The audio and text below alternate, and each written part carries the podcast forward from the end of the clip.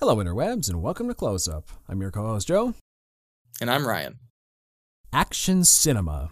The best movies which don't get enough praise by award shows. Just saying. The genre has existed since practically the dawn of film itself, and we're continually treated to new offerings which promise to whisk us away to lands where violence is fun. But not all action is created equal, and the genre has evolved considerably over the past century. Today, Ryan and I talk about the evolution of action cinema and compare and contrast why new movies are the way they are versus the old ones. Zooming into our medium shot now. What's your general history with the action genre? I mean, I'm like I'm I'm a film kid, right? So the first thing you probably see as a kid is something actiony, you know, nothing too crazy in terms of gore or exploitativeness. It's just something that you sit your kid in front of. Yeah, something like that, just to get them to do something for two hours.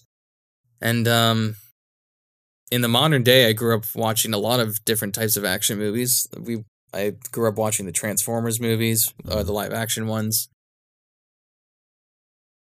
the Daniel Craig James Bond ones, the, from from memory, and um, not Fast and Furious. Sorry, Fast and Furious fans, but that's not my shtick. And uh, it's just one of those types of genres where you can't, you don't have to turn off your brain for it, but it is just one of those things where you don't have to take it too seriously. But I think that's kind of the charm of the genre as well, where when they come up with the term popcorn movie, this is the genre that's perfect for it, where this is something you go to with your buddies.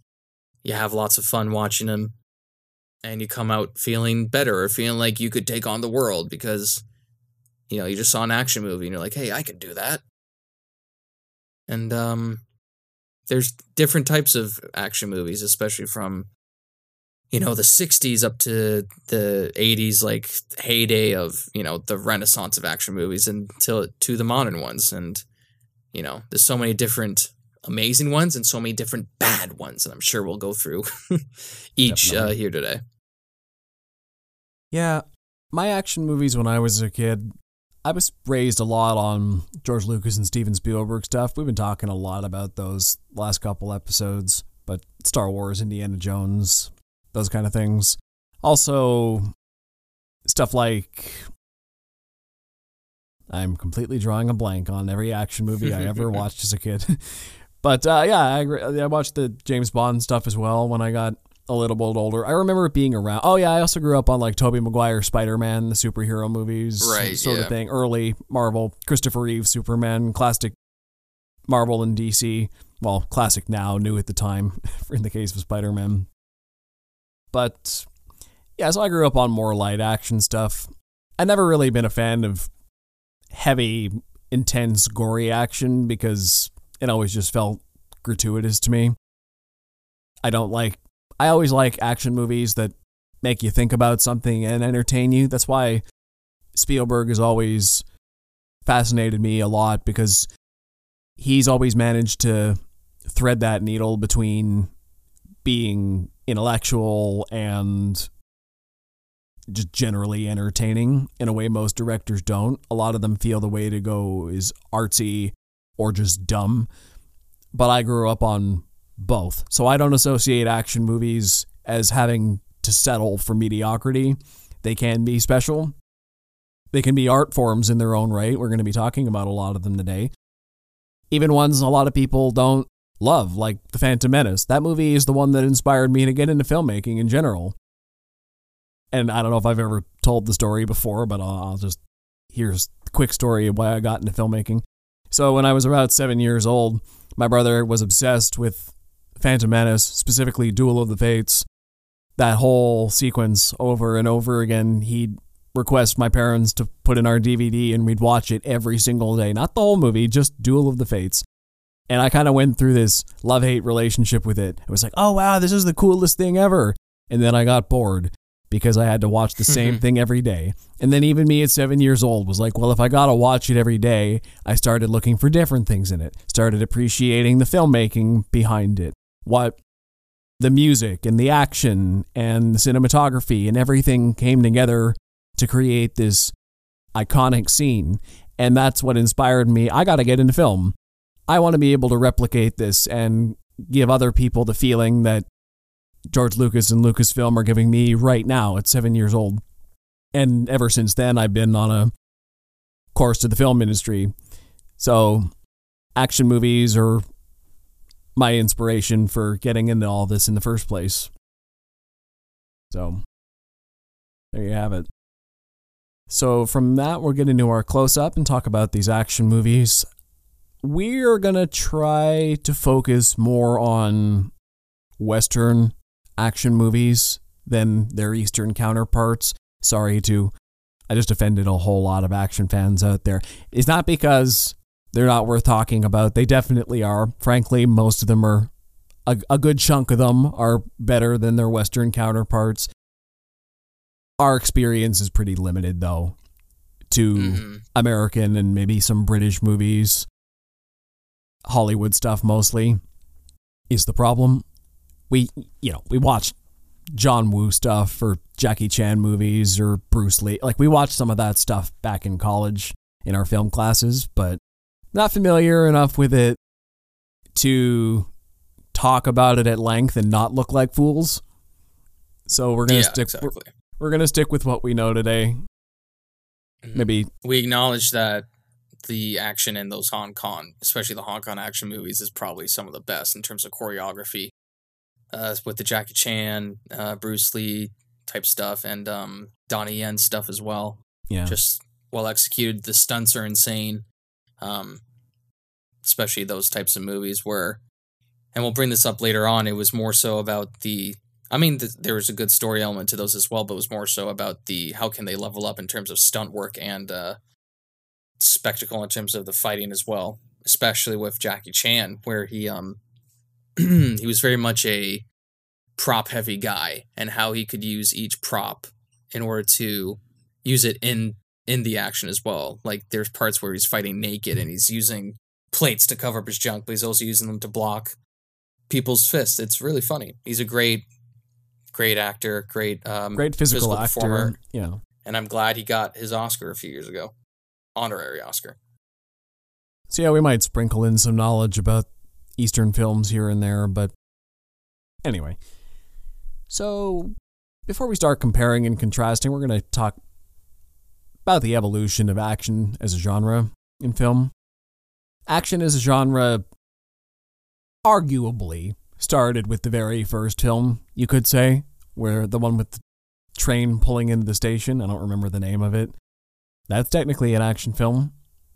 A lot of people would say it's the first action Sure. film. And action is happening on screen. It's just the cameras at the train station, and the action is the train pulling into the station. People ran out of, allegedly. I don't remember if this is true. They ran allegedly ran out of the theater when they first saw this thing because they couldn't fathom that this thing they're seeing wasn't an actual train coming at the screen at them. People I have a out. friend who thinks that's complete bogus, but he's kind of a stickler for that type of stuff. It might just be a story. I don't know.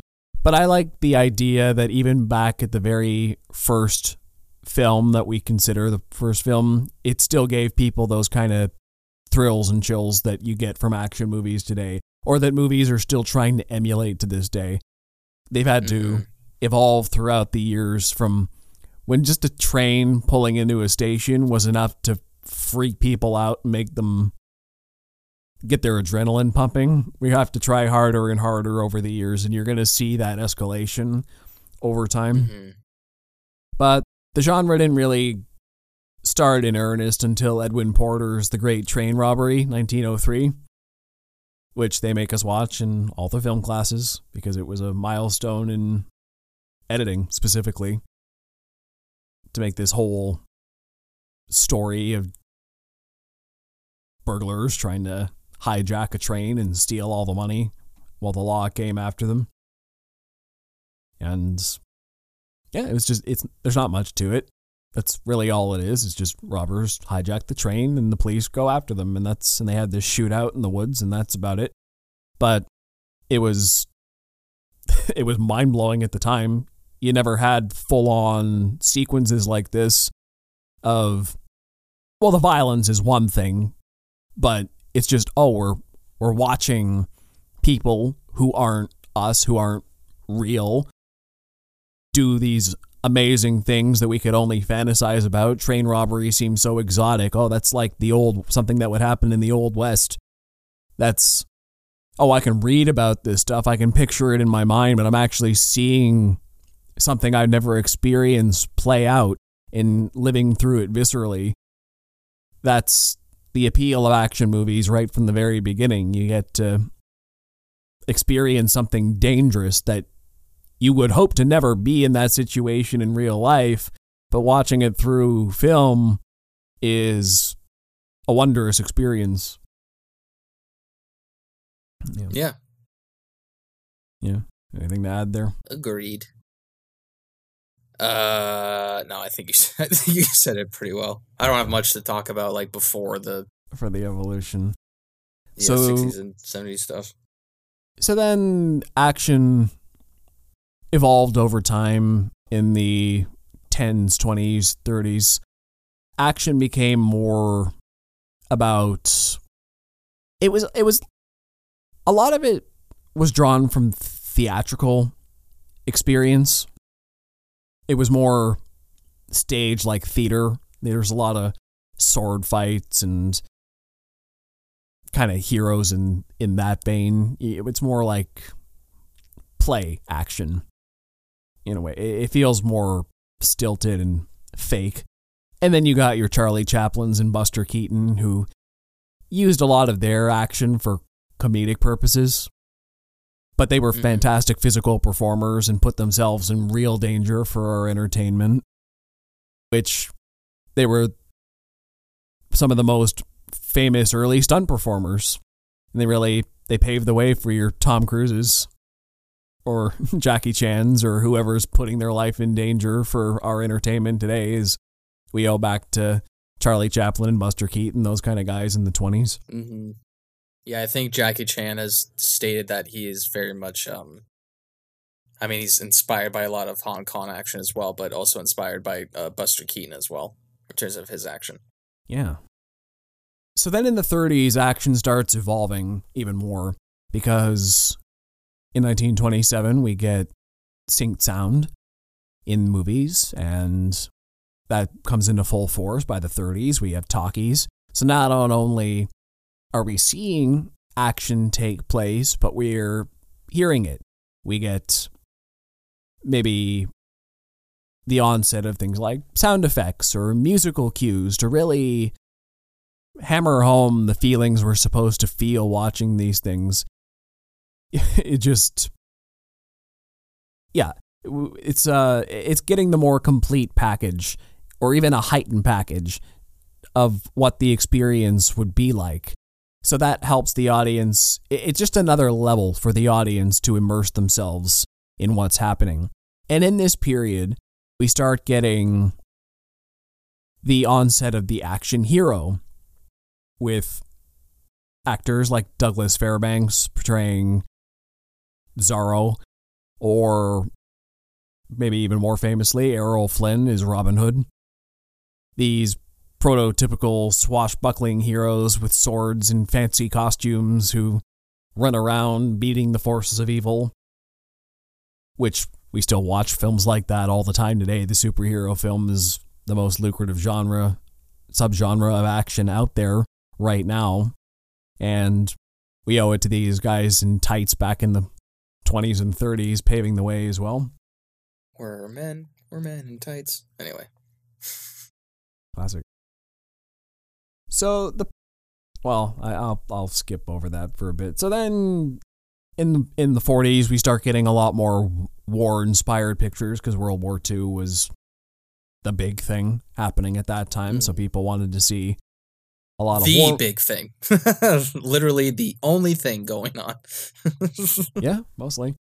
So people wanted to see a lot of war movies at that time.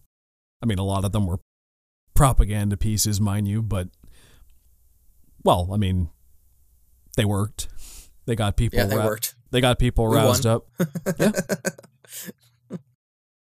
because the Germans' filmmaking was not as good. That's the that's the lesson. Did they even make films?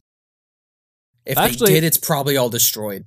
Well, actually, yes. I mean the the the German war films Hitler commissioned for propaganda are some of the most famous pieces of propaganda. Oh no, you're right. Yeah. made us study some of those in film school because of Hitler knew film was a very useful tool for changing the minds of the masses. Mhm. Anyway, Too bad he failed art school. well, that's why he got other people to do it better than him, and they still Oh, teach God. about them in film school.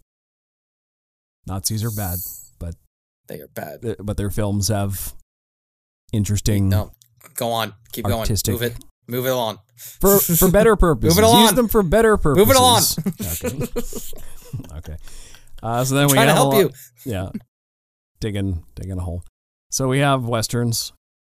Westerns were a pretty big thing after that because I guess after World War II, people wanted to go back to simpler time. Just guys out on the range. Yeah, just guys out in the vast wilderness of America, living by skin of their teeth and surviving bandits and trying to settle the land. And it was just Yeah. good versus evil kind of things, trying to bring a lot of the land. And that was it wasn't pretty- even like movies either. There's also TV shows. Like TV shows. both, like Gunsmoke it's, was it's the longest crazy running how TV. much. Gunsmoke yeah. was the longest running. I think it still is the longest running live action show. It ran for 20 seasons, something like that. It's crazy how much like the Western genre just plagued all of entertainment for around that time. It's insane. Yeah, big stars like John Wayne were kind of the, John Wayne, the face of it. Clint Eastwood, a little Clint bit. yeah. Eastwood a little bit, but not till the Western got its. Not a little bit later, yeah. That's when the Western got its evolution, but that comes a bit later. So that was Mm-hmm. that was kind of the 40s. But you know, yeah, let's talk let's talk about the evolution a little bit, which I'll, I'll get more into soon. But the 60s were a time of change, as we all know, uh, and they movies were getting more violent. That that's really the big thing about the 60s is they started actually pushing the envelope with action. The classic good versus evil stuff, everyone gets a happy ending. Those kind of movies in general were falling out of favor. The 60s got Mhm. darker, more real, more not everyone, not the good guys don't always win. Sometimes brutal things happen, and we're going to show them on screen in horrific ways because we're trying to trigger a whole new set of emotions now. The old movies worked on old people, but hey, it's a new time. We've seen all those movies before. We're desensitized to them. We got to keep pushing. So you get movies like I remember one of the ones that was pretty noted at the time for being super violent was Bonnie and Clyde in the I think 1967 that Mhm. was where they're using blood squibs a lot and shooting up people and the bad guys are the protagonists and this is shocking at the time the and they're yeah i mean they're in classic gangster fashion. They get their comeuppance at the end by the by the police. But the thing about bonnie and clyde is that they were more sympathetic than other gangsters in film because those were the rules. You weren't supposed to let a gangster be sympathetic in film. But bonnie and clyde we kind of rooted for and it felt like an injustice when they when they lose in the end which was huge at the time. Because it's like wait wait wait. We're we're not supposed to feel bad that these gangsters Mhm. lost what's what's going on here and they and they lost Yeah. so violently in big shootouts with lots of blood this is weird and movies would only continue to get worse Yeah, it's crazy. That movie impacted people so much. A lot of people haven't seen that movie, but they've seen that like ending scene The where they both get shot up to bits. spoilers It's but history so violent. So it's history. Look, relax. All right. Yeah. So then in the 70s, we we start getting into other more violent action films. Stuff like Dirty Harry was also a, a big thing around the time. Like police movies were big Yeah. in the 70s. And I remember I watched Dirty Harry a couple months ago, and I was pretty surprised by how that movie went because it does get pretty dark at a point. those are the movies that we're starting to get blend the action genre with societal commentary as well. And in Dirty Harry, they're saying the law doesn't work. Vigilantism is more the way to go because the system can only go so far. It doesn't it doesn't it catches the guys, but it doesn't keep them. People can get away with murder and awful deeds just because of how our system is set up. And guys like Dirty Harry are the ones who actually bring justice Mm-mm. through hard boiled action. He's the Dirty Harry, I think, was the first like cop who plays by his own set of rules, takes the law into his own hands. Like I think Dirty, Dirty Harry was the prototype for all those guys we saw in the 80s and 90s, like in Lethal Weapon or things like that. The 70s were also big on martial arts movies, which is more from the East. So I don't know a lot about that, but Bruce Lee and Chuck Norris and guys like that were huge in the 70s as well. So Western audiences started getting more accustomed to different types of action. It wasn't just cowboys and guns anymore, or gangsters and cops and robbers, but we were starting to get like actually well choreographed hand to hand combat by people who knew what they were doing. And we're like, oh, there's other ways to fight. Our bodies are weapons too. We're seeing a whole new form of violence we've never really been accustomed to in the movies. This is strange. And then in the 80s, they just all all the formalities hell just got loose. stripped away. the 80s is when we get roided out, muscle bound guys sh- shooting up armies with submachine guns and taking bullets like they're nothing. They're just, they're invincible guys. your Stallones, your Schwarzeneggers. It's just, things Mhm. get crazy in the 80s. But then something weird happens in the mid 80s where a little movie called Die Hard comes out, and that makes it it all it changes everything again because Die Hard was the movie that made your everyman the hero. You didn't have to be a Schwarzenegger or a Stallone who was impossibly superhuman to, Who had to be- perfect hair. yeah, to be a hero. You could be this dirty New York cop crawling through uh crawling through ducks, getting, you know, like stepping on shards of glass and bleeding, hiding from the bad guys for most of the movie. He doesn't take on anyone head on. He's actually got to use his wits. He's got to think about stuff. He's just a normal guy who got put into a bad situation, which seems like a no-brainer for a, for a story. But most action movies feature larger-than-life characters who were more ready for action like this. You know, you even go back to like Zorro and, and Robin Hood. Those guys were they were trained for this. This is what they did. They fought the oppressors. That was their whole mission in life. Or James Bond is a is another big example. He he's a trained spy. He's 007's the best there is. He's trained for this. He goes looking for danger.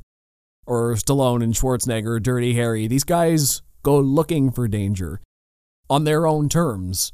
John McClane has danger come to him and he's not ready for it. Yeah, he's a cop, he's trained, but what makes Die Hard special And it's is- Christmas.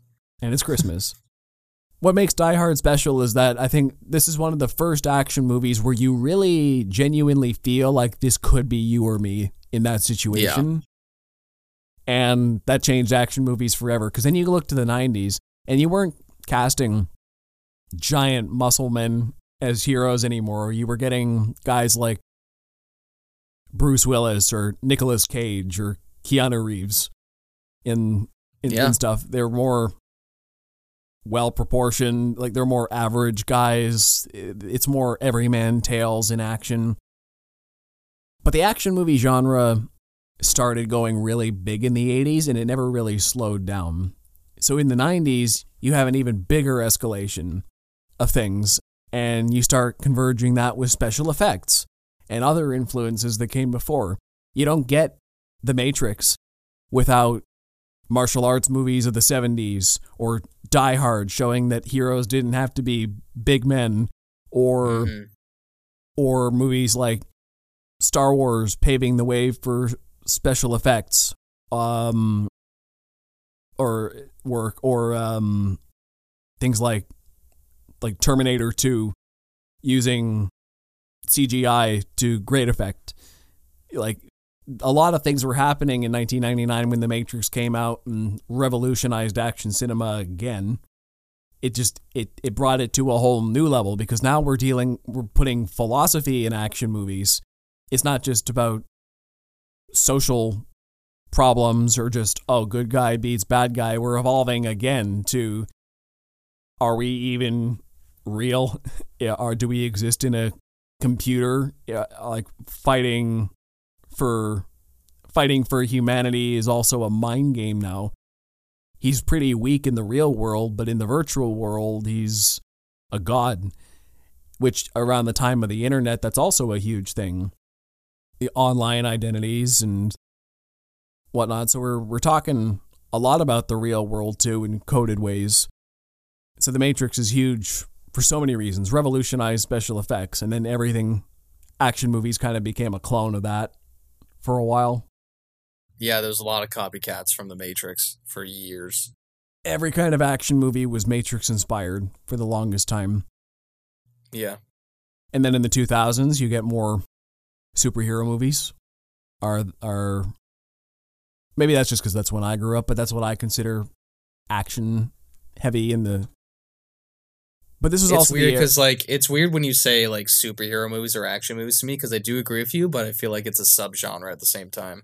it's a subgenre. Well, okay, let's now I'm thinking of more superhero movies, but you were also getting movies like the 007 reboot, Casino Royale. You were getting Jason Mhm. Bourne, another one that was massively imitated as well, the shaky cam style, going back to espionage, but we're doing it gritty now.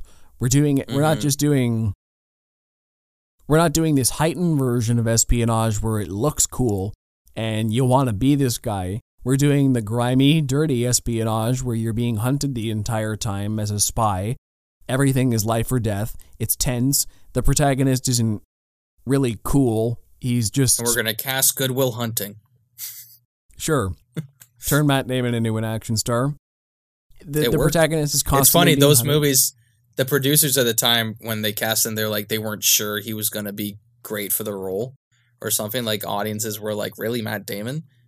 Because at the time, the only like action thing he's done was Ocean's Eleven, like the Ocean movies, and even then, those aren't like huge in terms of it. He's done more like drama and like down to earth like film stuff, and then Jason Bourne shows up, and he's one of the one of the modern day classic action heroes. Yeah. And then things like Batman Begins as well. Come to think of it, the 2000s, the trend in the 2000s was to strip back. Things were Yeah. getting too big by the 90s. So James Bond goes from riding tidal waves to doing parkour. Oh Uh, the, the spy movie genre goes from, uh, or like from heightened stuff like that to Jason Bourne. Just super gritty, down to earth kind of things. Batman goes from bat nipples and neon to Christian Bale on like on a, on a level of grit never really before seen. We're just the 2000s was about reboots a lot. Mhm. Like that's also when we started getting A more fran- more franchise things. The Yes. 2000s is also sort of the revival of long running franchises as well that just wouldn't seem to die, like Die Hard. We got Live Free or Die Hard. We got Indiana Jones 4. We got more Matrix sequels. We were starting to Mhm. get. This is kind of the beginning of the legacy sequel era. We got the Star Wars prequels as well. Which this is the part where things started franchising. We weren't Mhm. being as inventive about the kind of movies we were making anymore. It wasn't let's invent all these new crazy genres. It was more let's take the stuff that was already popular and keep doing that again, bring back the same stars over and over and we're we're kind of still doing that. The only thing that was kind of fresh at the time was Marvel. Iron Man 2008 kicked off a whole kicked off the superhero movie genre in earnest and It proved that superhero movies could work if treated well and planned well and treated with respect. Yeah. So now action movies didn't just have to be goofy one-offs. They could be an entire or or sequel to death. They could be an entire cinematic universe, which wasn't a Mhm. thing at the time. Plan right, actions could be an entire multimedia franchise that Yeah. you can market to death. Like everything's interconnected. Char- like some action hero can meet up with another action hero and they can both coexist. There wasn't this like macho kind of contest of like in the past when action heroes might get together there was this clashing of like oh who's the tougher guy. You didn't you kind of got that in the Avengers but they were a team. It's like, Mhm. oh, we can have a bunch of these big personalities together. And yeah. So that's that still keeps spiraling today. So things just get bigger and bigger and bigger until they're fighting gods and snapping half the universe out of existence. And that's just what action movies are now. Just Mhm. as big as you can possibly imagine. There's no limitation anymore. Yeah. Uh, funny enough, just just a random fact: Iron Man is one of the few MCU movies shot on film. Really. There's only like they switched to full digital uh, around Captain America: First Avenger. So Hmm. yeah, Iron Man one, two, the Hulk, and the first Thor were all shot on film. That's why they look great, So basically all of phase 1. except Captain America. Yeah, Hmm. And the Avengers. Yeah. Four and you can tell. Yeah. So, some notable directors from this era. I'm probably missing a whole lot, but um, I think Edwin Porter was really a really big deal for making the Great Train Robbery. That's Mhm. that was a big start. Alfred Hitchcock was very important to the idea of the action set piece. He was, I think, I've heard North by Northwest described as very important in that regard because of the big. Well, I mean, there's the the crop duster scene is the classic, great movie. and also the end when they're at the uh, Mount Rushmore. Mount Rushmore is a big thing. Come on, Joe. We watched this at York. that was seven years ago. My memory's hazy. I know. Anyway, uh, who else? Kurosawa, once again, touching on the East, but he was one of the most influential directors Mhm. to ever live. A lot of his movies were remade as American versions. A lot Yeah. of important directors were inspired by him to, you know, they Shot always real say, arrows at people. Yeah. That's wild. I read that one of his big contributions to action was that he was a pioneer in multi-camera. Yes. a lot of these people, these action directors did the classic one setup with one camera at a time. But he was like, no, no, my action scenes are too big to do one camera at one time. I gotta capture everything at once. So he uses mul- like three cameras to do things. And nowadays, that's just sort of standard. Whenever you do a big scene, a lot of times you don't want to spend the money to do it again. So you just do it once and shoot it from as many angles as possible. Figure it out in the edit. That descends from Yeah, but it's weird because it's like it's edited in a way where it's not multicam. It's just it's like too jump cutty now. You know what I mean? well, so yeah, like, now I, that now I agree with you that it is like yeah, like it is multicam now, but it doesn't feel like it. So I think that's a huge difference. they want to show literally every angle they took now. Yeah. Back then, I mean, was there's like, a great there's a I'm just trying to great clip cover. where um Captain America Civil War at the beginning where Scarlet um Black Widow is taking like literally taking someone down in like a ground move and it's literally eight cuts. It's like that that Mhm. that that that of her just like tackling one guy to the ground and you're like Jesus. Luckily the rest of the film's not like that, but my favorite. it's just egregious at some points. My favorite one that I ever saw was Taken Three, where Liam Neeson takes thirteen. Oh my god. 13 cuts just to have him jump over a fence. It's hilarious how bad Taken 3 is. That's what action is now. When it's oh bad. man. So who else was jump big? cuts. Uh, Sergio Leone, reinvented the western. Took a lot of inspiration from Kurosawa and uh, and Eastern films to do that, but he made the western badass. Because before, Mhm. once again, the western was kind of this uh, innocent genre in a way. It was very black and white, good versus evil. And then Leone and the man with no name, Clint Eastwood, they come in and they're like, no, the Western's actually a pretty morally gray thing. So we're gonna we're gonna treat it like, well, maybe we're not all good or bad people. We're just some are better than others. So then he comes Yeah. out with a fistful of dollars. Uh, then we get later on like Francis Ford Coppola, George Lucas, Steven Spielberg, Martin Scorsese. We get them in the 70s and 80s. And they're they're doing big things as well. 90s Tarantino. He uh Yeah. Tar- For sure. Tarantino stylized violence in a way that it was unique for the time. hmm Very grounded in the way he did violence and action. I think- I think Tarantino's big thing that I can think of is the way he incorporated shock value into his violence a lot. yes. Case case in point, that scene in Pulp Fiction where Jules and Vincent are just driving with that guy in the back, and then Mhm. Vincent accidentally shoots him in the head just when he's asking him a question. That's like, yeah, there's violence in movies, but that kind of casual violence of, oh, I just shot a guy in the head and there's blood everywhere and I didn't even mean to. and like oh that, man, I just shot Marvin in the face. yeah, that kind of casual violence that that was new, that was fresh for the time. I think. yeah. You hadn't Mhm. really like before violence was escalating, but it always had intent for the most part. I am trying to kill you for some reason Yeah. or other. But then Tarantino comes in and people can be just violent for no reason at all. Or like in Reservoir Dogs when the guy's ear gets cut off just cuz he's torturing him for fun basically. It's Mhm. like it's just and his action has his uh, Tarantino's action has actually um, progressed throughout the years as well. I mean, look at Django, right? Or even Inglourious Basterds, where it's become even more gory and more um, not spectacle, but in terms of just more violent as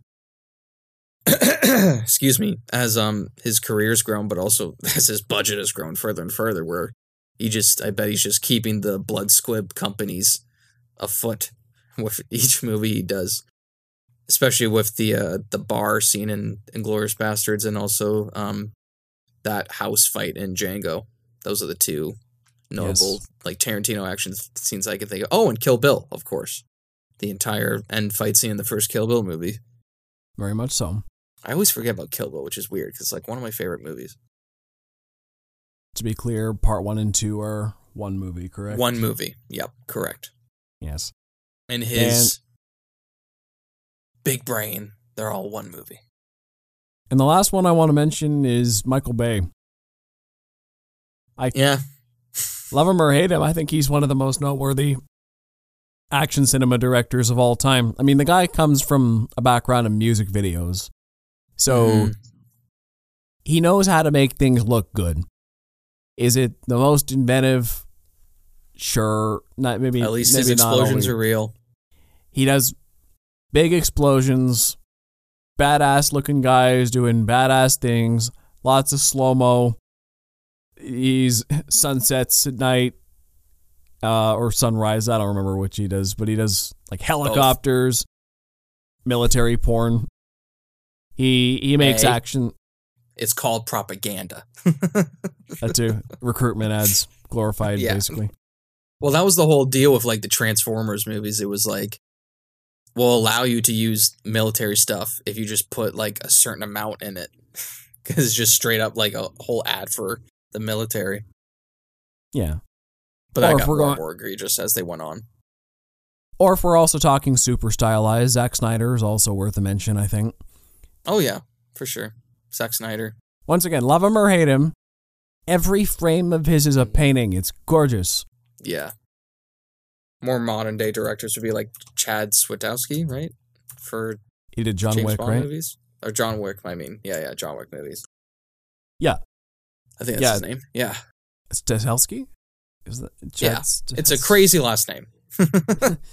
Yeah. Anyway, he was, was, uh stunt Keanu. Reeves stunt double on Yeah. The Matrix, which is wild. Yeah, see, the John Wick is, I think, one of the biggest revolutions in action cinema because Mhm. somebody got the crazy idea to let a stuntman make a movie about action. Wild. You mean somebody who actually has lived and breathed real action would do an action movie? What would they do with it? Well, you get John Wick 1 through 4, some of the greatest action movies of all time. hmm I just like how in the last hundred years of movies, people who had no idea what they were doing are like they're making action. They're like, oh, I guess this would be cool. We can make this look cool. Yeah. When it's really the stunt performers making it look good. Yeah. I think that comes also from just even it's more so with all genres too, where it's become more of a popular thing modern day where um even actors now are becoming directors because I think it's more widely um acceptable now, which is a weird thing. Like it wasn't not acceptable, but it was just kind of faux pas to say like act like famous actors becoming directors back in the day. Like Marlon Brando only directed one movie and it's not one of his most famous ones. Yeah. It's But like you have stick to your lane. Actors now, like yeah, You're an like, actor. stick to your lane now. act. Don't pretend you know how to direct because you are around movies a lot. Stunt guy. Don't pretend you know how to direct because you can take a hit or jump off a train or something. Well, what he can. but now they He realize, well, since film is your life, do you want to direct a film? Yeah, sure. it's worth a shot, right? Maybe tr- get somebody from a different background to come in and they'll take a new perspective on it. An actor has more perspective from an actor's point of view, so you probably get a lot of great character movies from that. John Wick is one of the best action franchises ever. Wouldn't you know it? Giving a guy giving the reins to a guy who knows action results in that. I don't know what I, if Chad Stahelski tried to direct another kind of movie, if he tried to direct a comedy or something, I don't know how that would go. Mm. That's not really think his vein. do it. I mean, he's got the experience directing now, I'd but if he, but if that was his first one, you know, If Keanu Reeves was in the movie, yeah, I bet he'd kill it. Yeah. So, one of the reasons I think action evolved, and this is, I, I don't know if I should have mentioned this earlier. I didn't really know when to bring this Mhm. element to it, but one of the big th- reasons action changed was because of the Hays Code, which came about in the early 20s or 30s. It was it was around it was the silent era as a response to just debauchery and vulgarity in movies. They were they were tired of movies just showing everything they wanted because it corrupts the youth and Mhm. Hollywood's a cesspool. There was also a whole lot of scandals happening in Hollywood around that time, just making the entire film industry look bad and getting national attention. So they're like, we need to crack down just in general. Scandals in Hollywood? Never heard of that. Yeah. It's like every 20 years. I think one of the big ones was when Fatty Arbuckle got um con- uh what's the word I'm looking for? Accused of murder. Like he's one of the Oh, biggest Jesus. like he's one of the biggest film stars of the era and Huh. he's he's accused of murder. And that and that's like oh, okay. I think there was also a lot of uh, scandals with drugs and parties and affairs. It was uh, like Holly- Hollywood was just considered like the most sinful place on earth in the 20s. Pretty well. Mhm. Isn't that what the whole movie Babylon's about? Yeah. Basically, it's about all those controversies and how the and because of them Hollywood became this more rigid place where you couldn't right. do anything fun. I mean, the actors still did, but it had to be way more low key. It couldn't just be out in the open anymore. People had to pretend to hmm. be decent in public. So here, but here's some of the things that were in the code that they weren't allowed to do in movies at like from the 20s to 30s onward. So they Uh, be it further resolved that special care be exercised in the manner in which the following subjects are treated, to the end that vulgarity and suggestiveness may be eliminated and that good taste may be emphasized. So they weren't allowed to use the American flag uh, in an unfavorable light. Uh, they weren't utilize or any flag, I guess, in another country's religion, history, institutions, prominent people, citizenry. They weren't allowed to make, like, basically treat everyone out like a whole country's flag or anything it represents is uh, unfavorable because I guess that would hurt international relations. Um, don't do arson. Be careful with the use of firearms. Theft, robbery, safe cracking, dynamiting of trains, mines, buildings, etc. Having in mind the effect which a too detailed description of these may have upon the moron. That actually says that. I love okay. how I love how safe cracking is in there. yeah, like that's uh, br- egregious. Apparently, brutality and possible gruesomeness, technique of committing murder by whatever method, methods of smuggling, third degree methods, actual hangings or electrocutions as legal punishment for crime, sympathy for sympathy for criminals, that's a big one. Attitude toward public characters and institutions, sedition, apparent cruelty to children and animals, branding of people or animals, the sale of women or a woman selling her virtue, rape or attempted rape, first night scenes, man and woman in bed together, deliberate seduction of girls, the institution of marriage, surgical operations, the use of drugs, titles or scenes having to do with law enforcement or law enforcing officers, excessive or lustful kissing, particularly when one character or the other is a heavy. So, oh my god basically the, the rules say these. Basically the, the technique the, of murder. so basically the rules say everything you do in a movie is impressionable and don't don't do anything you wouldn't show to try to teach a kid. Uh yeah.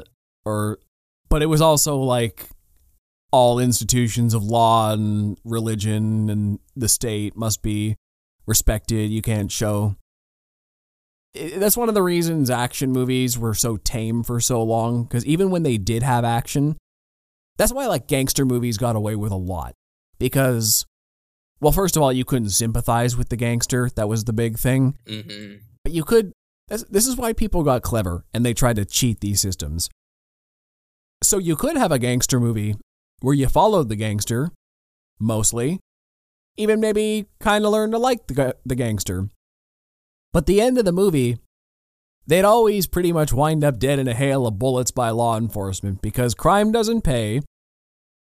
The law is always right. The gangsters are selfish people who have no reason to be doing what they're doing. You, you can't sympathize in the end. They brought this on themselves. So you, you get your action, you get your hail of bullets, but it's for a moral reason. The police are good, the government is good, crime is bad, this is what happens when you try to be a criminal, even if it seemed appealing for most of the movie. And that's basically the idea. Crime Sorry, always pays. People revving their engine outside my house. feel like an old man. Yeah.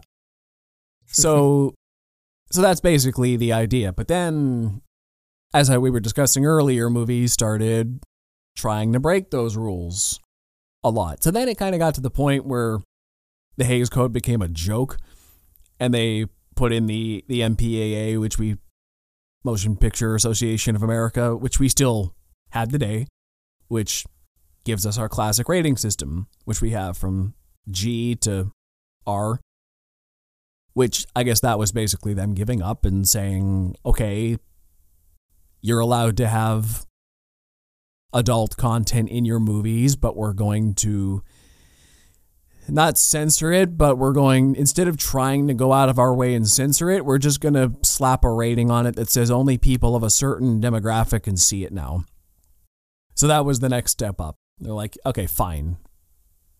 You can have it your way. Movies movies can be made however. But uh, not everyone can see them. So that's when movies were like, oh, great, we actually get an opportunity to be violent, so now we can make R movies or X rated movies or NC 17 or whatever the highest ones are. We can, we can actually start going all out. And that's when we start getting our Bonnies and Clydes and crazy stuff like that in the 60s and 70s. And like I said, with Dirty Harry, things like that, we also start getting the idea that the law and law enforcement's not always uh, the best or most useful. And sometimes it's the individuals with power who bring the real justice, or we start getting more indictments of the church or the government or other foreign countries. Like, I wonder if all those movies in the 80s that decry Russia and communism probably wouldn't have been allowed back in the Hays Code era. No. Unless unless they, you know, allowed made special allowances for propaganda. But Mm. times changed. Action got more intense with it because it could. So that's why we have movies they are today shocking, violent, gory. I don't know what a Tarantino movie in the 30s would look like, but Oh God, he probably won't survive. yeah. Who knows? So that's that in a nutshell. They just they had to they they evolved because they could and Mhm. got more shocking because well, if it wasn't shocking the old people, it wasn't good enough. You have to shock everybody. There's a lot of times where Hollywood has tried to censor a lot of stuff, and it's just kind of worked out in favor of the people, where just individuals rebelled and made shocking stuff anyway, or just rebelled against Hollywood.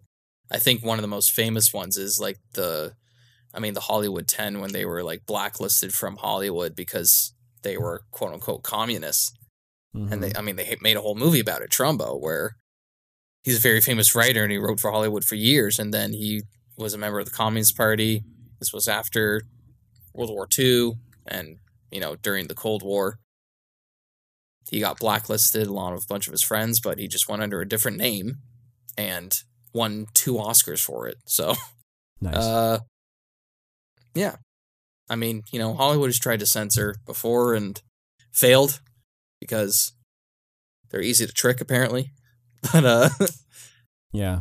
and also just times change as well, where it's like, okay, people realize they were a member of a party, they weren't actually communists, or they weren't actually Russian spies sending, you know, information over to Russia. They're just political activists who you Yeah. don't like. They just want you to pay their fucking set direct decorators. Mhm. That's literally a plot point in Trumbo, if you've seen it. I have not seen that one. It's pretty I know good. about- it's the movie Bryan Cranston was nominated for an Oscar for. So I think the funny thing about the Hays Code and this increasing level of violence is that modern movies are largely back to that kind of style of entertainment. You go to a typical, I mean, the big Marvel movies now, uh, the big action movies now are Marvel. So I'll, I'll pick on them as I so often do. But a lot of action films like that are back to being safe, inoffensive, and mind-numbingly dumb. Or Yeah. they go exactly the opposite way, like your Tarantino's or your movies or your John Wicks, and are over the top, violent, and gory for shock factor. Super bloody and intense, and like there isn't really a lot of middle ground action movies anymore. They're either trying, they're either going as hard as they possibly can to really push the genre to its limits, or they're just really dumb and like, yeah, turn your brain off kind of popcorn movie. It'll make Yeah. zero sense. The main character will probably be super powered, even if he's just supposed to be a bodyguard or something, but well, whatever. He'll survive anything. Now I'm trying to think of a movie with a bodyguard who turns into a superhero. I don't know. I'm just I'm just throwing random. A part was like, "Are you talking about the Goon movies?" I think th- I think there there were a couple movies called The Bodyguard, and I think that was Ryan Reynolds and Oh, Sam yeah, yeah, Jackson. yeah. I think uh, the Hitman's bodyguard. Yeah, Hitman's Bodyguard. yeah, Yeah. yeah. They made a sequel to that somehow. Somehow, Yeah, so they just get more. So we either have shocking or safe, Mhm. and then and then you have the occasional one like Mission Impossible, which kind of rides the middle. I'd say, where the action's just really good. Uh, it's just really well shot and choreographed, but it's not too gory or violent. It's just the most intense part of that is is is this It's the more stunt stunt where- work than gore work. Is this the stunt where Tom Cruise will finally kill himself? Watch and find out. Nope. no. Although I did hear a, a- a story about the newest Mission Impossible they filmed where they said that Tom Cruise insisted that they do the most dangerous stunt on day one because he said, well, uh, if we do it on day one, we'll know if we need a massive rewrite. And uh, if the movie doesn't have to keep going, we won't waste anyone's time. So, I mean, he's right. Yeah. So that's where we're at nowadays. hmm Yeah, I think So- um, with people like Tom Cruise, especially him, he's so into the action zo- genre and has such respect for it that he knows that spectacle doesn't have to be something bad. He knows that when you put Yeah. something real on screen, it affects audiences. I mean, look at what one of the best movies of last year was Top Gun Maverick. You Mhm. see him in the cockpit. You actually see him flying around the cannons, uh, canyons. You Yeah. feel the tight turns. You hear the loud breathing that he's doing because of the G forces on it. even if that wasn't physically him flying those military jets, he was still somebody. They were still real jets Yeah. doing real stunts, hmm Which is- Absolutely insane.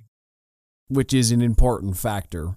And I think that's why Tom Cruise gets a great reputation where other people falter is because Tom Cruise is known as a guy who likes doing things for real. Mhm. When we see when we watch those same fighter jets in basically any other movie, we assume they're computer generated. When we watch those fighter jets in a Tom Cruise movie, we assume they're real. Mhm. So I think his reputation has a big factor in like we know Tom Cruise is the real deal. So we can trust what we're seeing here and and, and it's funny it's funny how that metal game plays an effect, right? Because they they could be using practical effects in a whole heap of other movies, but I'm not feeling those thrills because I just assume it's CGI and fake. And yeah. like, but if I knew it was real, I'd actually feel the danger a little more. Oh, if I thought those were actual stunt guys, I'd feel like, oh, wow. Can't believe Mhm. they actually did that. And then you read up on it later and you're like, oh, well, I would have liked the movie more if I knew that. Mhm.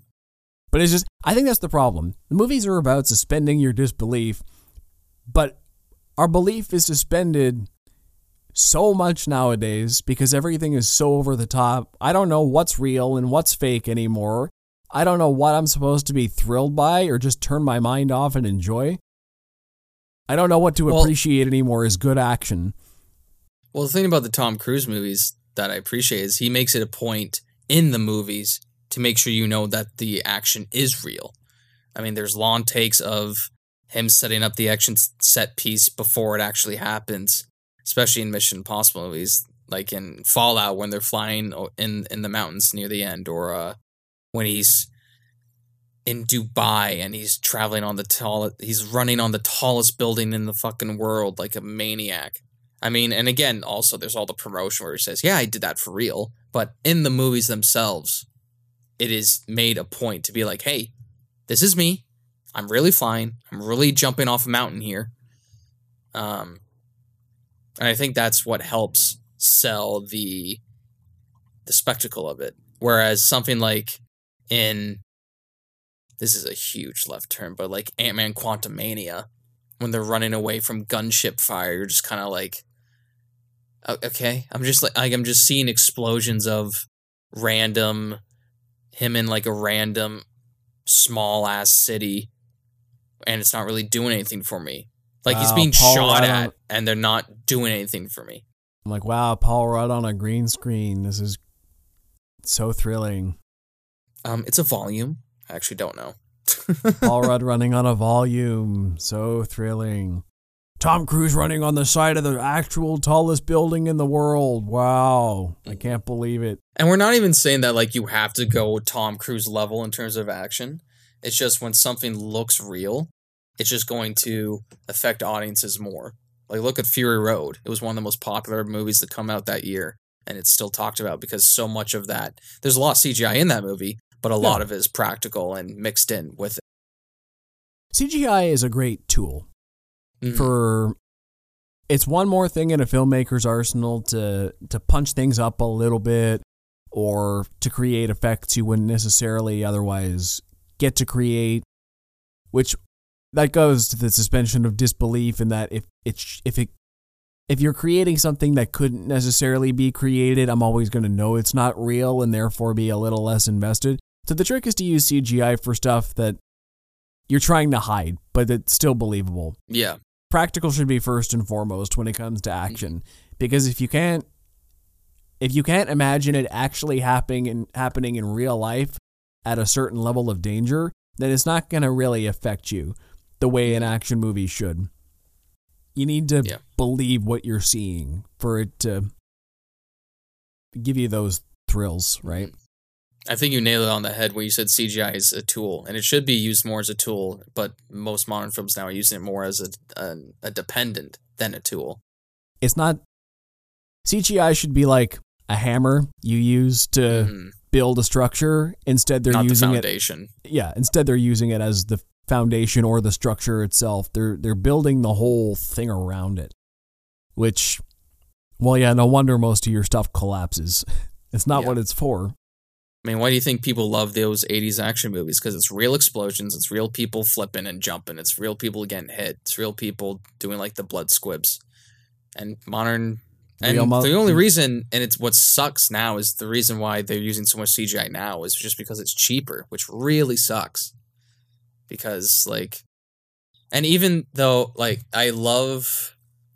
This is kind of not part of the action, but I love uh, miniatures. I love when they're used properly to make it look like you're in like a giant world. Yes. Peter Jackson used it a lot in Lord of the Rings, where he used it in Rivendell and Gondor. They used these miniature like cities and scanned them in and implemented them, making it look like it's this grand giant thing. They used it in Total Recall, where they're on Mars and they're going through Mars mountains, whatever they're called. Uh, it's just the, the yeah the implement of miniatures I think is really well done because there is there's just the level of detail there where you can tell that it's real. Where if it's a 3D structured and it's it don't make it wrong, like the best CGI is background work because you can't tell most of the time. Exactly. And if it's lit properly, you can't tell. But it's just something special about miniatures that's really, really awesome, especially in the 80s, uh, where they they've used miniature cars to. I mean, there's that famous. I think it's volcano. It is. Corridor Digital just talked about it, where you see these miniature cars. Well, miniatures. They're like one fourth the size, uh, to scale, and they're driving over what looks like hot lava, and they're sinking in the lava, but it looks super real because it is. And it's just stuff like that that sticks to your brain. Yeah, the only problem with miniatures nowadays, and this is part of the reason they don't use them, is because back in the 80s they didn't have high definition cameras. hmm So nowadays, when you film something, even on your phone, it looks more fake. You can tell it's a it's a thing. Before the cameras had just enough poor quality that you could kind of pretend a model was a real thing, and it it granted you more of an illusion. Nowadays, even on models, you need a lot of CGI just to make them look convincing.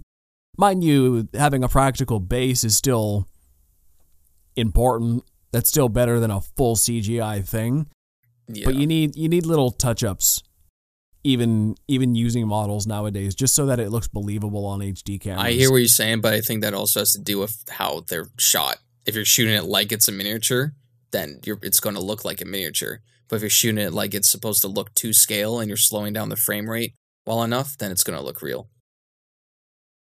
Yeah, I think it depends.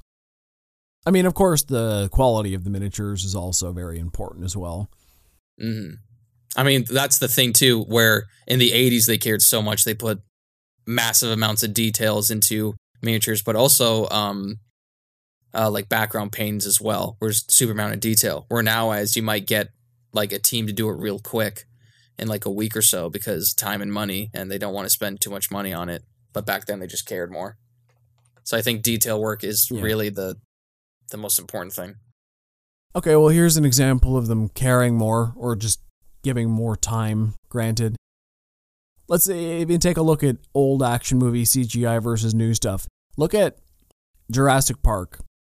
That movie came Mhm. out 30 years ago, used CGI dinosaurs, and even the textures on those dinosaurs, the way they move, the way they.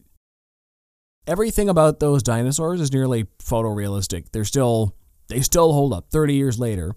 Last Jurassic Park movie looks super fake. Mhm. Newer doesn't always mean better. The VFX artists, maybe they didn't have enough time to do it. Maybe they just stopped caring.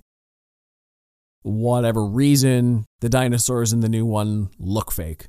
The old ones still are timeless.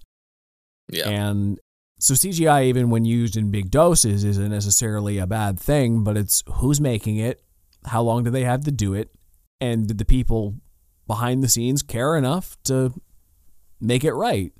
Or are they just cutting corners and putting out a product? Yeah, the movie needs Mhm. dinosaurs. Make something that doesn't outright suck. Yeah. Make and the thing with the original Jurassic basement. Park, that's like that's a perfect uh, representation of practical mixed with uh, CGI as well. Yep.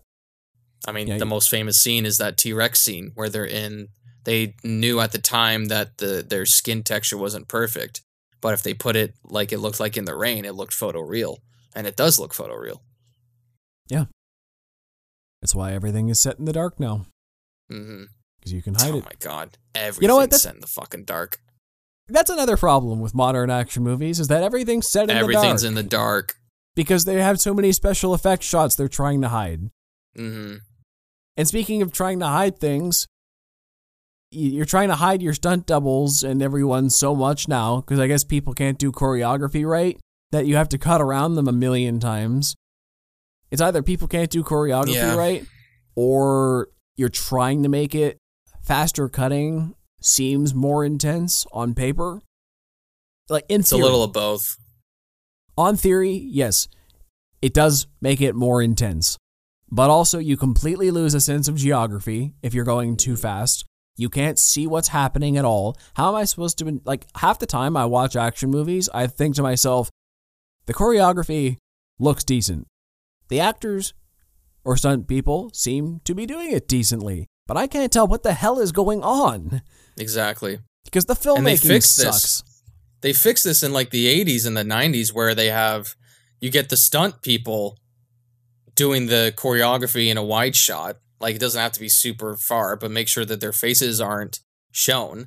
And then for the insert shots you get just their like facial reactions just a few times. I'm not saying you have to do it jump cutty because that's what you're doing now and that's what's wrong but that's how you get people to stay invested. If the actors aren't don't have enough time to do the choreography or don't want to do the choreography show the stunt people doing the choreography and that will make your choreography look good and it will make your film that much better. Like what some of the most egregious i've seen in recent times has been um in the boys where it's they're like jump jump jump jump jump or in uh in not all of the action but in one the one training scene that's pretty famous and then a couple times in game of thrones in the early seasons. The other thing I think happened was the Bourne movies ruined action cinema, both Oh, shaky God. cam. yeah Everybody tried to be the next Bourne movie, thinking that, once again, in principle, the idea works. Shaking makes you kind of nauseous, makes you feel like, oh, the camera's in the action, so I'm watching it through the camera, so I'm in the action. It feels like it's an immersive experience, like being on a roller coaster or something. In reality, it just stops you from being Yeah. able to see what's going on and clearly. It's distracting. the newer Bourne movie, like 2015, where it was Matt Damon older, was the most egregious out of it. And I people I've told that to people before and like, no, it wasn't that bad. There was a shot in the trailer where it's the first opening scene where Matt Damon's in like a fight club scenario or whatever, or Jason Bourne is, I should say. Yeah. And he walks up to a guy and knocks him out with one punch. And it's shot beautifully. It's kind of still. It's not shaky cam. It's like a perfect shot. And in the movie, the camera's flipped on to Jason Bourne's back, and he goes up, knocks the guy out, but it's shaking the whole time.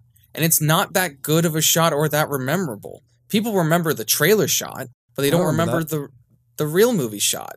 So you're just kind of sitting there like, and I was sitting in the theater being like, oh no, this is gonna be bad. And it was super shaky for the entire time. I love Jason Bourne. I love those first three movies, but fuck me. I think the other thing that stretches some believability is that all the good action stars are old now. Like they're yeah. still they're still I just made a list just this morning, just off the top of my head. Not even I didn't even need to look anybody up. This is just the list I came up with. Keanu Reeves, Harrison Ford, Tom Cruise, Patrick Stewart, Hugh Jackman, Bruce Willis, Denzel Washington, Nicolas Cage, Liam Neeson, Sam Jackson, Jackie Chan, Michelle Yeoh, Sigourney Weaver, the entire Expendables cast, William Zabka, Ralph Macchio, and even other big ones like Vin Diesel, The Rock, Chris Hemsworth, Jason Statham. They aren't in their prime anymore either. They're not as old as the mm-hmm. other guys, like in their yeah. 60s and 70s, or even 80s for some of them. But like, why are most of our action stars in their 60s, 70s, 80s? It's crazy. All our high profile. Like you can make you can make an argument that most of the younger action stars are in the superhero movies, but those are that's kind of like a subgenre, but it's not like classic action. And I think what the problem is that these older actors are used to the action. This is the movies they grew up on, but it's also the movies that kind of help start their career, and it's just stuff that they are fond of, and people will be drawn to them. It's weird because when you're trying to sell an action movie, you have to sell the movie, but you also have to sell the actor at the same time. Yeah. It's it's it's the strangest thing. I mean, it's the same thing with comedies too, where the new Jennifer Lawrence comedy movie came out. It's um whatever it's called, I can't remember, but it's literally about this woman trying to seduce this younger guy in order to get a car. It's it's just okay. a simple com like classic like 2000s comedy movie and it's being advertised everywhere like comedy's back because studios have abandoned the straight up comedy genre for the longest time because it doesn't make that much money because of again residuals aren't great and streaming isn't great in terms of like they're basically streaming movies now. But if you get a top actor slash actress ahead of the role it could do very well. I think it's called no hard feelings. I think that's what's called yeah i think the problem with modern action actors though is that a lot of them just can't pull it off. And I've heard some people level this complaint before it, you know, at our generation in movies specifically. But I think a large part of the problem comes down to I'll just say it, our generation is wussy. yeah. We're a lot wussier than those old guys. Are we like we have a lot of issues, obviously. You know, we deal a lot with mental health struggles and those are those are real, those are valid, those are all things we have to work through to be our best selves and better people. But let's face it, we haven't really faced a lot of real hardship. Our generation mm-hmm. hasn't had any major wars we've had to fight in, or famine, or disease, or, I mean, COVID, but that didn't, like, even yeah. that affected more older people. We just got locked in our houses, which, once again, more mental health than actual. I read like, we haven't, we don't, we don't really have any real of, danger. Yeah.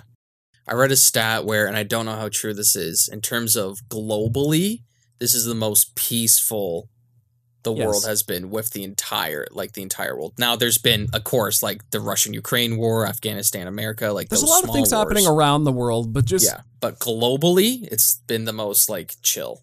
So that's the problem. Like these guys like all these old action stars grew up in rougher times or had mm-hmm. par- or had parents who grew up in rougher times who made them a little more hardened as people. I believe these guys in their action roles. You throw somebody like, no offense to him, but you throw Tom Holland in in in the thing. I'm like, well, yeah. yeah, you know, he's got like he's an athletic guy. He can physically do action, but I don't actually believe him as a genuine badass. Like Harrison mm. Ford seems like Yeah, like he's he's Well, I eighty, but I wouldn't also I wouldn't want to take a punch from him. But like I believe you as a genuine badass. Like people our age feel like they're playing at being badass. exactly. They just they I think- aren't yeah. actually. I think it's an age thing too, because you just believe that when an an, ac- an action actor is just a bit older, like even 30s or 40s, you can tell they've been through shit. Whereas Yeah. again, we say like Tom Holland, he's 27, right? What has he been through? Nothing. So, like, um, unless you do, I mean, he was he was in that uh tsunami movie, but he was super young then, and that wasn't really action. That was more thriller. Okay, Uh, fine. Let's The say someone Impossible, like I think it's called. But even Okay, like who- him in Uncharted, like that's technically an action movie, but it's not known for its action, right? And they Yeah. didn't try to make it super gritty or well, I'm not saying it should have been super gritty, but they didn't try to make it grounded in terms of action. They tried to match what it was happening in the in the game. yeah. Games, okay, let's let's take somebody like okay because Indiana Jones is all the top of my head. Like Harrison Ford versus I don't know who's an actor in their like an action actor in their thirties. Like I don't know Chris Hemsworth. Let's say. Sure. So Harrison Ford in his prime versus Chris Hemsworth. Who do you believe is an actual real life badass? Harrison Ford. Yeah. Well, Chris Hemsworth is a unit, but No, I just mean like they, they look like Hemsworth looks good. But Yeah. I don't believe he's a genuine badass. I think he just looks like an action hero. Harrison Ford doesn't have that kind of build, but I do believe he like he'd kick my ass Mhm. in his prime pretty easily. oh, for sure. Or he'll just shoot you. Yeah. It's That's like a Raiders joke, everybody. Yeah, well, yeah. the the new guys are all show. The old guys actually felt like, yeah, okay, maybe they are just actors. Maybe they've never fought in wars or anything either, but there's something a little more hard about them that I can believe you as a military guy Mhm. or police or whoever or criminals, hardened gangsters, whatever you're playing in action roles. I can. That's why, like, try to cast. I don't know. Timothée Chalamet as John Wick. No. I mean, even in Dune, there's some action there, but you don't, you wouldn't consider him like, it's kind of almost its own subgenre as well. I would almost put it in the same categories of like fantasy or superhero. Yeah, Where- Paul Atreides is not supposed to be like the biggest badass. I think, uh, kind of, but he's It's weird, yeah. yeah, He just looks like a baby. yeah, but he's kind of supposed to. He's supposed to be this young hero, which is part of the point of that. Dune's a little weird. It's unconventional, Mhm. but you just, I don't know. Our generation's just. I don't think we're gonna make for good action stars, and that's why No. every And I think that's just the, that's just the evolution of what film is now. Because in terms of like our modern action stars are in the subgenre of superheroes. I think that's just how or fantasy. That's just how Hollywood's gone. And I think the Yeah. idea of the classic action movie is only being made by these older actors because that's where they're coming from and that's their field. It's what they respect, it's what they love, and and, those it's are what all they the best know how to do. and those are all the best ones because they're Yeah. they're more they're more real. hmm Like you feel more badass. You're doing practical and real things with real model work and stunt work and all this. Young actors don't feel believable in the parts and they're just acting on green screens. There's no sense of danger. It's all it's all fake and for show and you can tell and it's just it's weak. It makes the action genre weak altogether. I mean, you look at once again, I'll pick on Marvel a little bit. You go back even 10 years ago to the beginning of the MCU and like even even the actors they had then, you know, I was already I was picking on Chris Hemsworth a little bit compared to someone like Harrison Ford, but I'll take Chris Hemsworth, Scarlett Johansson, Chris Evans, Robert Downey Jr. I'll take them over whoever they're replacing them with. They're Yeah. all they're all younger and I mean you take that group of Avengers and you look at somebody like I don't know Stallone or whatever and he's probably like oh they aren't actual action heroes hmm but then you look at the newer people and you're like oh well the original Avengers look like massive badasses compared to them. Exactly. It's just it's just we're- weird. We're, in a we're on weird this time. we're on this downgrade of the action genre in general, just in filmmaking and acting and Mhm. like ev- oh yeah my other point was that every action franchise that's been long running has tried in vain to install legacy characters to take up the mantle because all these old guys at some point or executives were like well let's phase the old guys out and bring new ones Because their in. contract's ending. never works every time they've tried it's been a failure and then they got to keep making ones I keep Yeah. bringing up Indiana Jones because that's very top of mind right now. We've talked about it a lot the last few weeks. But I'll say they've tr- that's that's a franchise that tried twice. In 2008, they're like, "Oh, Harrison Ford's getting a little old. Maybe we'll get someone like Shia LaBeouf to replace him." That didn't work, so they had to make a fifth movie and then try to make another replacement because the first one didn't stick. And if this doesn't land, they mm-hmm. might have to make Indiana Jones 6 with another replacement. And Harrison Ford's just doomed to do these movies forever. Die Hard did the same thing. They tried to replace John McClane with his son. That didn't work because nobody liked him. Top Gun Maverick tried to have Goose's son as a as a big part of that one. Yeah, like we liked Rooster. He's one of the few that legacy characters that we enjoy. Star Wars did Mhm. it. Like every major franchise that's run for decades has tried to have characters to replace the old guys, but they don't stick. So we're Yeah. just we're just doomed to see the old guys get older and yeah. Well, we're in this weird era of Hollywood and film and movies where, for most of the year, I will say, I won't say it's for all, the entire year because, of course, Oscar seasons, but the originality of film is slowly dying out. We are in legacy sequel, franchises, trilogies galore Mm. or adaptations from popular books or popular comic books. It's just so hard to find anything original or anything. And the problem is, it's not that these legacy sequels or these franchises are bad. It's just they're so egregious now that a lot of people just get sick of them. I mean, think about Yeah. when Marvel around the time of 2016 to 2017, there was definitely a little bit of Marvel fatigue. And now there's huge Marvel fatigue after uh, the Infinity Saga now, where people are trying to find new superhero genres. Poor fucking DC fans have been hurt in the last 10 years, where now they're doing a reset and their films now aren't doing so great in terms of box office because they know they're doing a reset. And if so, what's the point of watching these films if they're not going to be in the new franchise? But that's a whole different discussion. But when you get films that are original and are talked about more and more, it's it's hard to even have them be successful because they're just not talked about enough because we're being shoved in our faces so much about these franchises and legacy sequels. My favorite film, one of my favorite films that was original um, that came out last year was Banshees of Inisherin. Mhm. And yes, it was talked about a lot, but it wasn't talked about nearly enough as Thor Love and Thunder.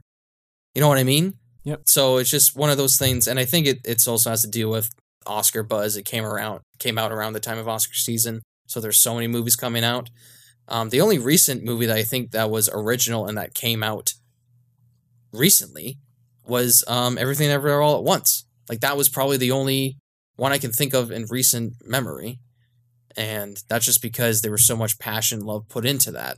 But, But also that, that- you could you could consider that to be a superhero slash like CGI fest action movie as well. Yeah. But even that one you see is an original, but it's banking off of someone like Michelle Yeoh in Mhm. her whole history with action movies.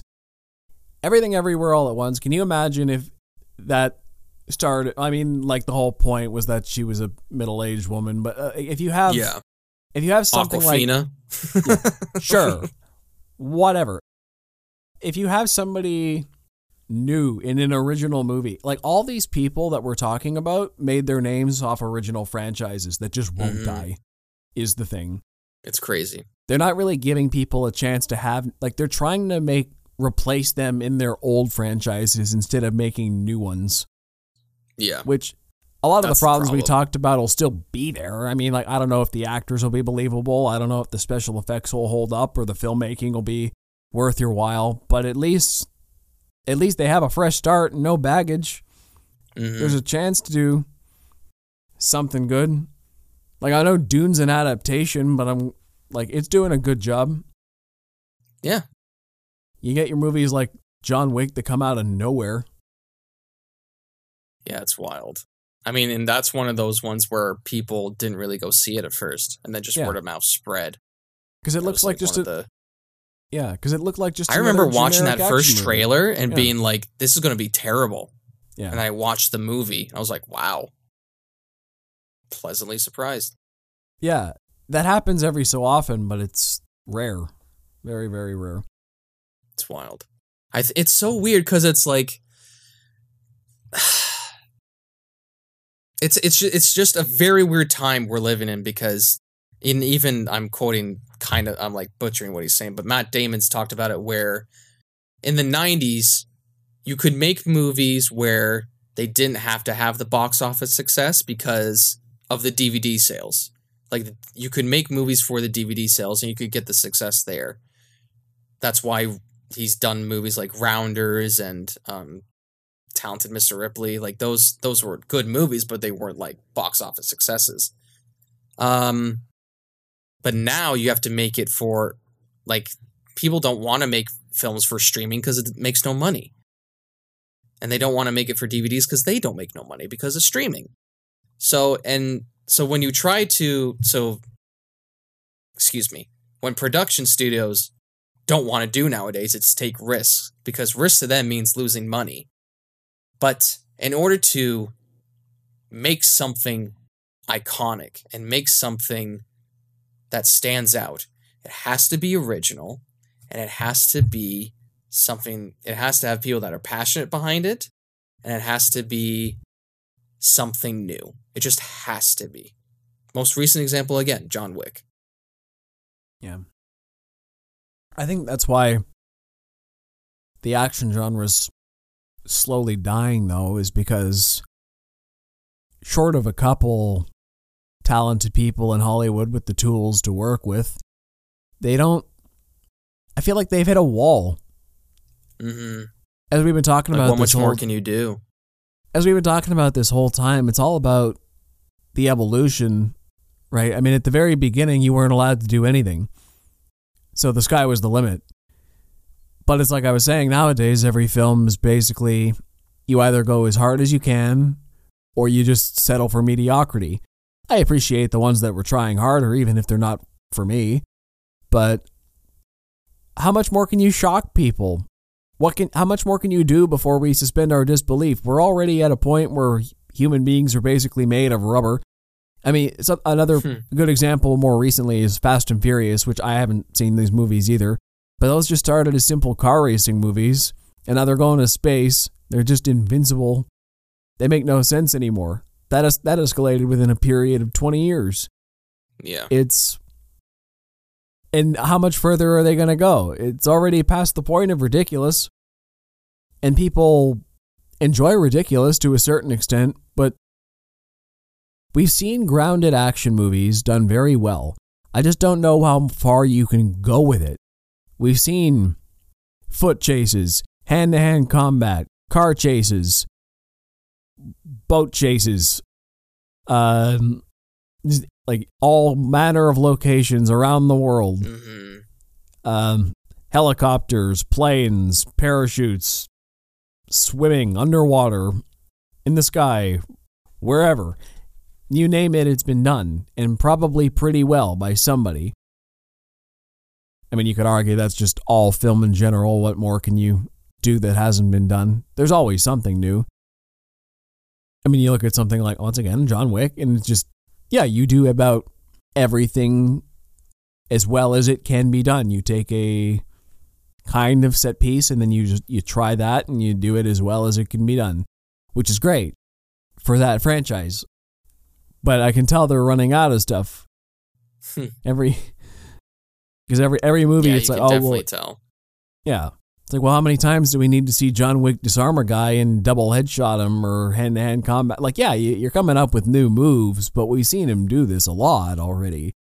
Mm-hmm. So, I mean, it's not the movie's fault. It's still doing it great, but it's like, okay, how much more do you have to show? Yeah.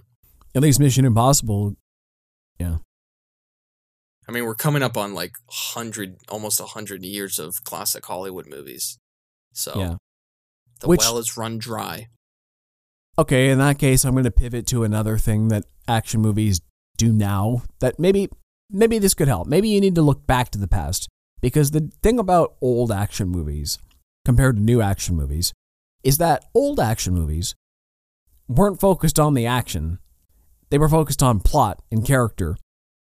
They primarily told a story that was usually in some exotic location, crazy things what happened. You'd meet all kinds of colorful characters, charismatic hero. Think classic Sean Connery, James Bond for a good example. He was a globe-trotting hero, tried to stop the villain. But action wasn't at the forefront of those movies. It was about the espionage, the seduction, the cool lifestyle, the how does James Bond handle these kind of villains, outwit them. It was more about the mind games. And they don't necessarily have to be a lot of depth to that, but the action was kind of secondary. It's it was as a consequence to whatever else he was doing in the movie. He was going one way. It's classic screenwriting, right? You a character wants something. What are they going to do to get it? They try to do that. What obstacles are in their way? In action movies, the obstacle leads to action, usually. Mm-hmm. But that's not really how modern movies are written. Old movies were written with obstacles that they just plugged in action. New movies are written with the action first. They write the action set pieces and then come up with a loose plot to make it make sense, how they all tie together. And that's the problem. And that's why action movies today are getting old because you're thinking about all these action set pieces instead of trying to tell a compelling plot that'll stand the test of time. And there's only so many plots you can tell, too. But if you tell a good movie, people will come back. And if you make the action good, that'll be even better. I don't return to movies like Star Wars because their action is particularly good. Like it is. The you know, it's a little dated now, but Mhm. it's I go back because of Han, Luke, and Leia and these little rebel faction trying And to Chewbacca, and Chewbacca he was there too. and R2 and 3PO and all the gang, whatever. But I go back because it's this it's this underdog story about a little group of rebels trying to topple an oppressive regime. And the action's there, but it's not the most important. It's just exactly. it's just a vehicle they had to tell the story. Okay, how are you going to blow up the big like there's this big space weapon for the oppressive regime. Okay, we got to destroy it. That's a natural action scene Mhm. it's like it's the whole goal, but it's not. You know what I mean? There's act there's there's action set pieces that you plan around, and then there's a plot that happens to have a lot of action. We need to move back to that for action genre to have any kind of relevance. I 'cause now it's completely just- agree. Now it's just getting stupid. Fast Five in space. The fifth one in space, so like Fast 15. I don't know. I said like Fast Five, like there's five of them. There's way more of them There's like 11 in 11 terms now. of the people in the group. I think Fast 10 came out. Fast X, there's going to be a Fast Ten Part Two, apparently. great. They said, our Vin Diesel's like Fast 10 is going to be a trilogy. What are you talking about? that That's is the state how of parts work.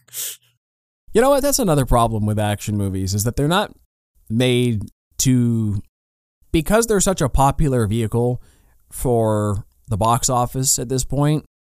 It's like you were saying, things like Talented Mr. Ripley or uh, what was the other one you said? Rounders. Rounders, things like that. There was a time when you made movies not for the box office. But nowadays, theaters are one of the only bets theaters have consistently. So you need to Mhm. make movies spectacle driven to go in theaters. Therefore, the action genre is one of the most lucrative, probably the most lucrative genre in theaters today. Except they all feel the same. So I totally lost my train of thought. Hate when that Uh-oh. happens. Um, theater sales lucrative. Uh, theater sales lucrative. You can go smaller scale now. Oh man, I completely lost oh it. I had, no. a, I had a good, I had a good point. What were we just talking about? I don't know. Smaller. It was something point. about. It was something about smaller scale movies. They couldn't afford to do Mm. that. Yeah, they can't afford to do it now, but they could because of DVD sales back then. Yeah. So all these spectacle driven movies are just kind of the thing right now. So you better make them good. That wasn't my point, Yeah. but I'm. That's that's the point I'm making now. I hear what you're saying. I mean, even there's a when waiting for Indiana Jones, they played a trailer for, I think it's called The Creative, something like or The Creator. It's a movie Yeah. coming out in September. It's about, um, Jonathan David Washington protecting this AI robot child. I think the trailer showed the entire movie, if I'm being honest. It looked good, but, But, it's yeah. about it's basically about AI versus humans and how AI took over the world. But it's not like Terminator esque. They kind of look like it's kind of like a mixture of Terminator, but also District Nine in a way. yeah, And it looks really good, but you can tell that's just a full on action fest. It's just Yeah. like the entire trailer was like two and a half minutes. It was just mostly to deal with action and not the story.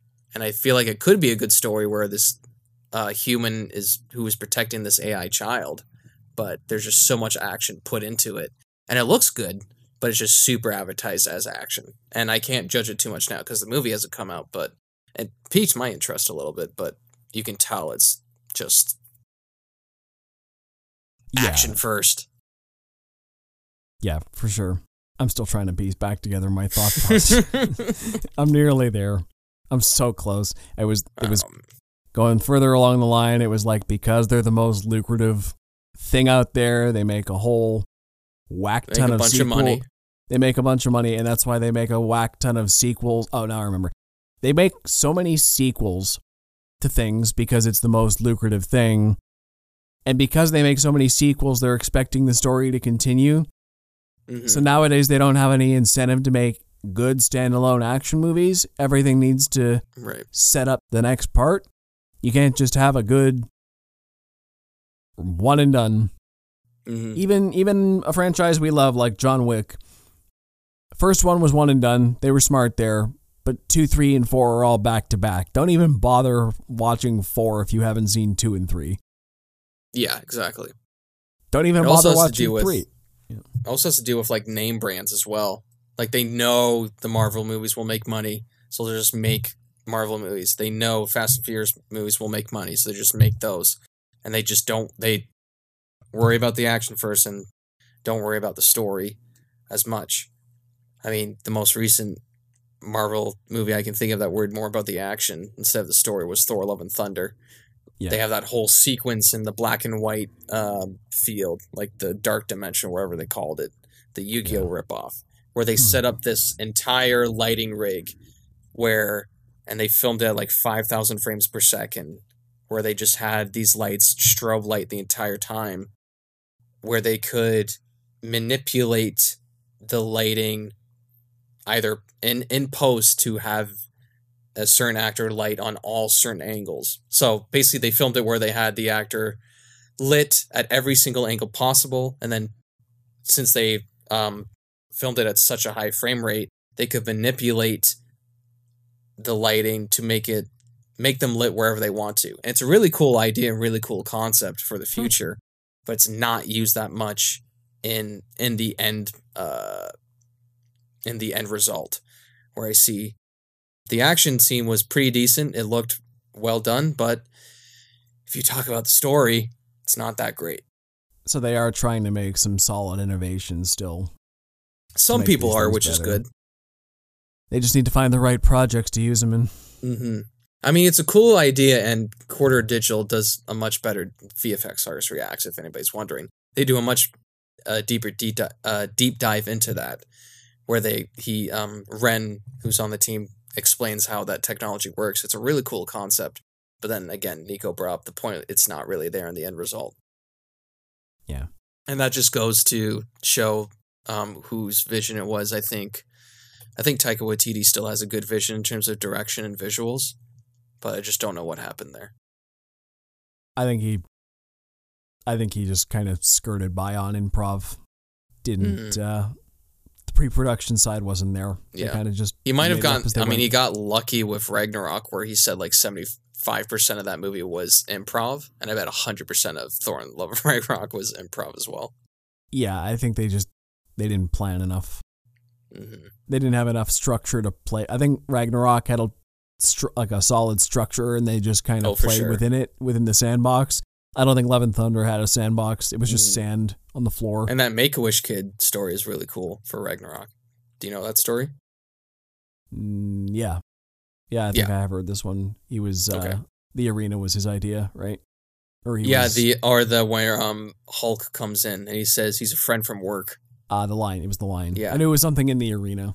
Mm-hmm. Yeah. So technically, a- a ten year old has a writing credit for Marvel, Nice. or should have a writing credit. Good for that kid. He's like Mhm. 15 now, I guess. I hope he's okay. I hope he's okay because it was a make a wish to go on set. So I yeah. hope he's fine. But there is, for not to get too dark, make a wish kids, they can get better. It's not like a one and done, but it's just like a foundation where, or a charity where they, um, you donate to them and then they give the kids who are in that program like a lifetime changing thing where they could either go to Disneyland, go to set somewhere, or you can even have like celebrities show up. John Cena is the most famous one for doing it.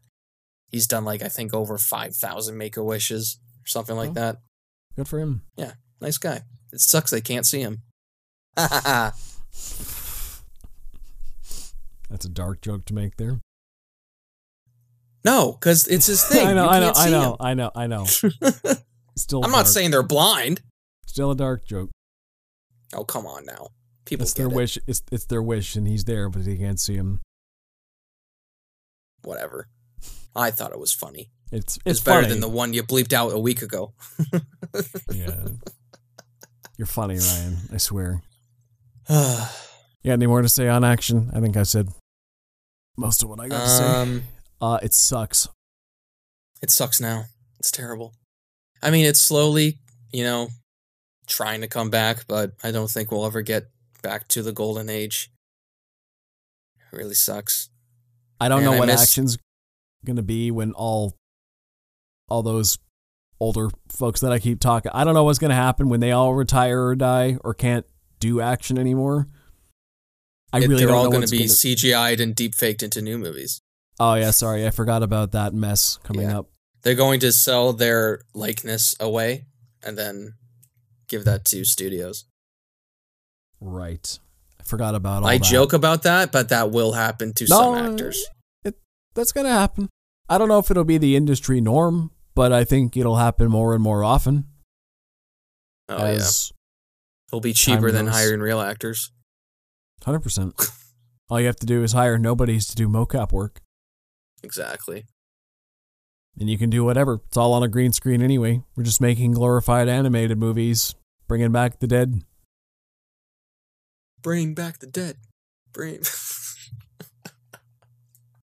So that's the future of Oh, action. boy. You heard it here on Close Up is uh, glorified ghosts Mhm. Yeah, uh, we'll in, have in animation. we'll have Christopher Reeves fight Marlon Brando. Yeah. Not Uh, as Superman, just them as themselves. Yeah. uh, I've heard they didn't super get along in real life, but nobody got along with Marlon Brando. Anyway. yeah. Well, he got to a point in his career where he just hated acting.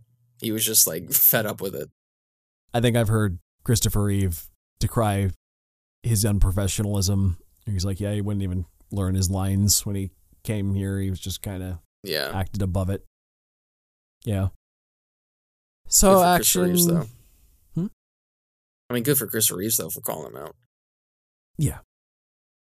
Yeah. So Yeah, that's the main difference between now and then. Back then, I think the thing was things were more real. The actors were more real, the sets were more real, the action was more real. Nowadays, it's all fake. They're still Mhm. making some innovative techniques. A lot of good stuff had to happen for us to get to where we are today, and we got the right tools to make some really good stuff, and some people are. But just the general I don't know if it's unoriginality, laziness, studio politics, you name it. But the action genre is suffering. It's Yeah. got potential to get better, though. There's some lights in the dark. It's not all bad. Hmm Just wait till the Marvels. Anyway, For it to collapse or get better, what's your. what do you think, Joe? Uh, if the action Alrighty. movie genre collapses on the release date of the Marvels, coincidentally, you heard it here.